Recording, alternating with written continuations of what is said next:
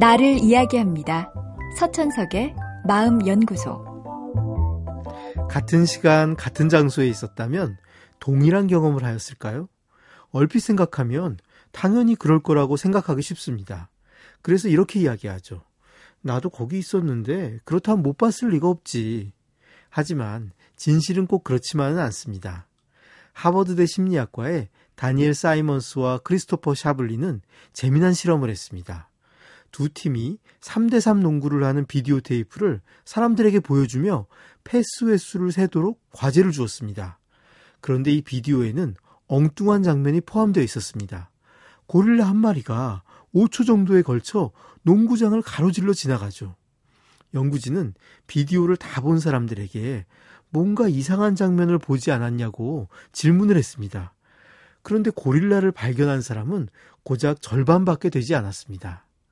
연구진은 이번에는 고릴라가 경기장 가운데 서서 가슴을 치는 장면을 집어넣었습니다. 무려 9초나 고릴라가 나왔지만 이 경우에도 절반 가까이의 사람은 아예 고릴라를 보지 못했습니다. 평소 같으면 눈이 번쩍 뜨일 장면인데도 자신에게 주어진 과제인 패스 횟수를 세는데 집중하느라 고릴라는 눈에 들어오지도 않은 겁니다.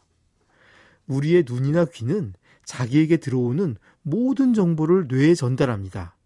하지만 뇌는 필요한 정보 위주로 받아들이고 나머지는 모두 무시해버리죠.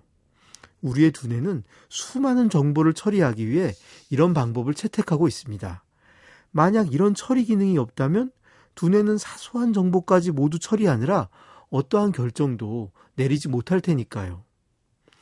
결국 이러한 두뇌 특성 때문에 같은 시간에 같은 장소에 있었다고 해도 사람들의 경험은 각기 다를 수밖에 없습니다. 어떤 사람이 본 걸 다른 사람은 못 볼 수가 있고 어떤 사람이 들은 걸 다른 사람은 전혀 못 들을 수도 있습니다. 같은 사건을 경험하는데도 무엇을 중요하게 생각하는지에 따라 우리는 서로 다른 경험을 하는 겁니다. 이런 인간의 특성을 이해하지 못할 때 우리는 오해를 하기 쉽습니다. 상대가 거짓을 말하고 나를 속인다고 생각하죠. 그 결과 관계가 틀어지고 소통이 끊어지는 경우가 많이 있습니다. 소통은 결국 남과 내가 얼마나 다를 수 있는지에 대한 이해에서 출발합니다. 내 경험과 내 생각을 기준으로 남의 경험과 생각을 판단하는 것이 소통의 가장 큰 장애물이라는 사실 잊지 말아야겠습니다. 서천석의 마음연구소. 지금까지 정신건강의학과 전문의 서천석이었습니다.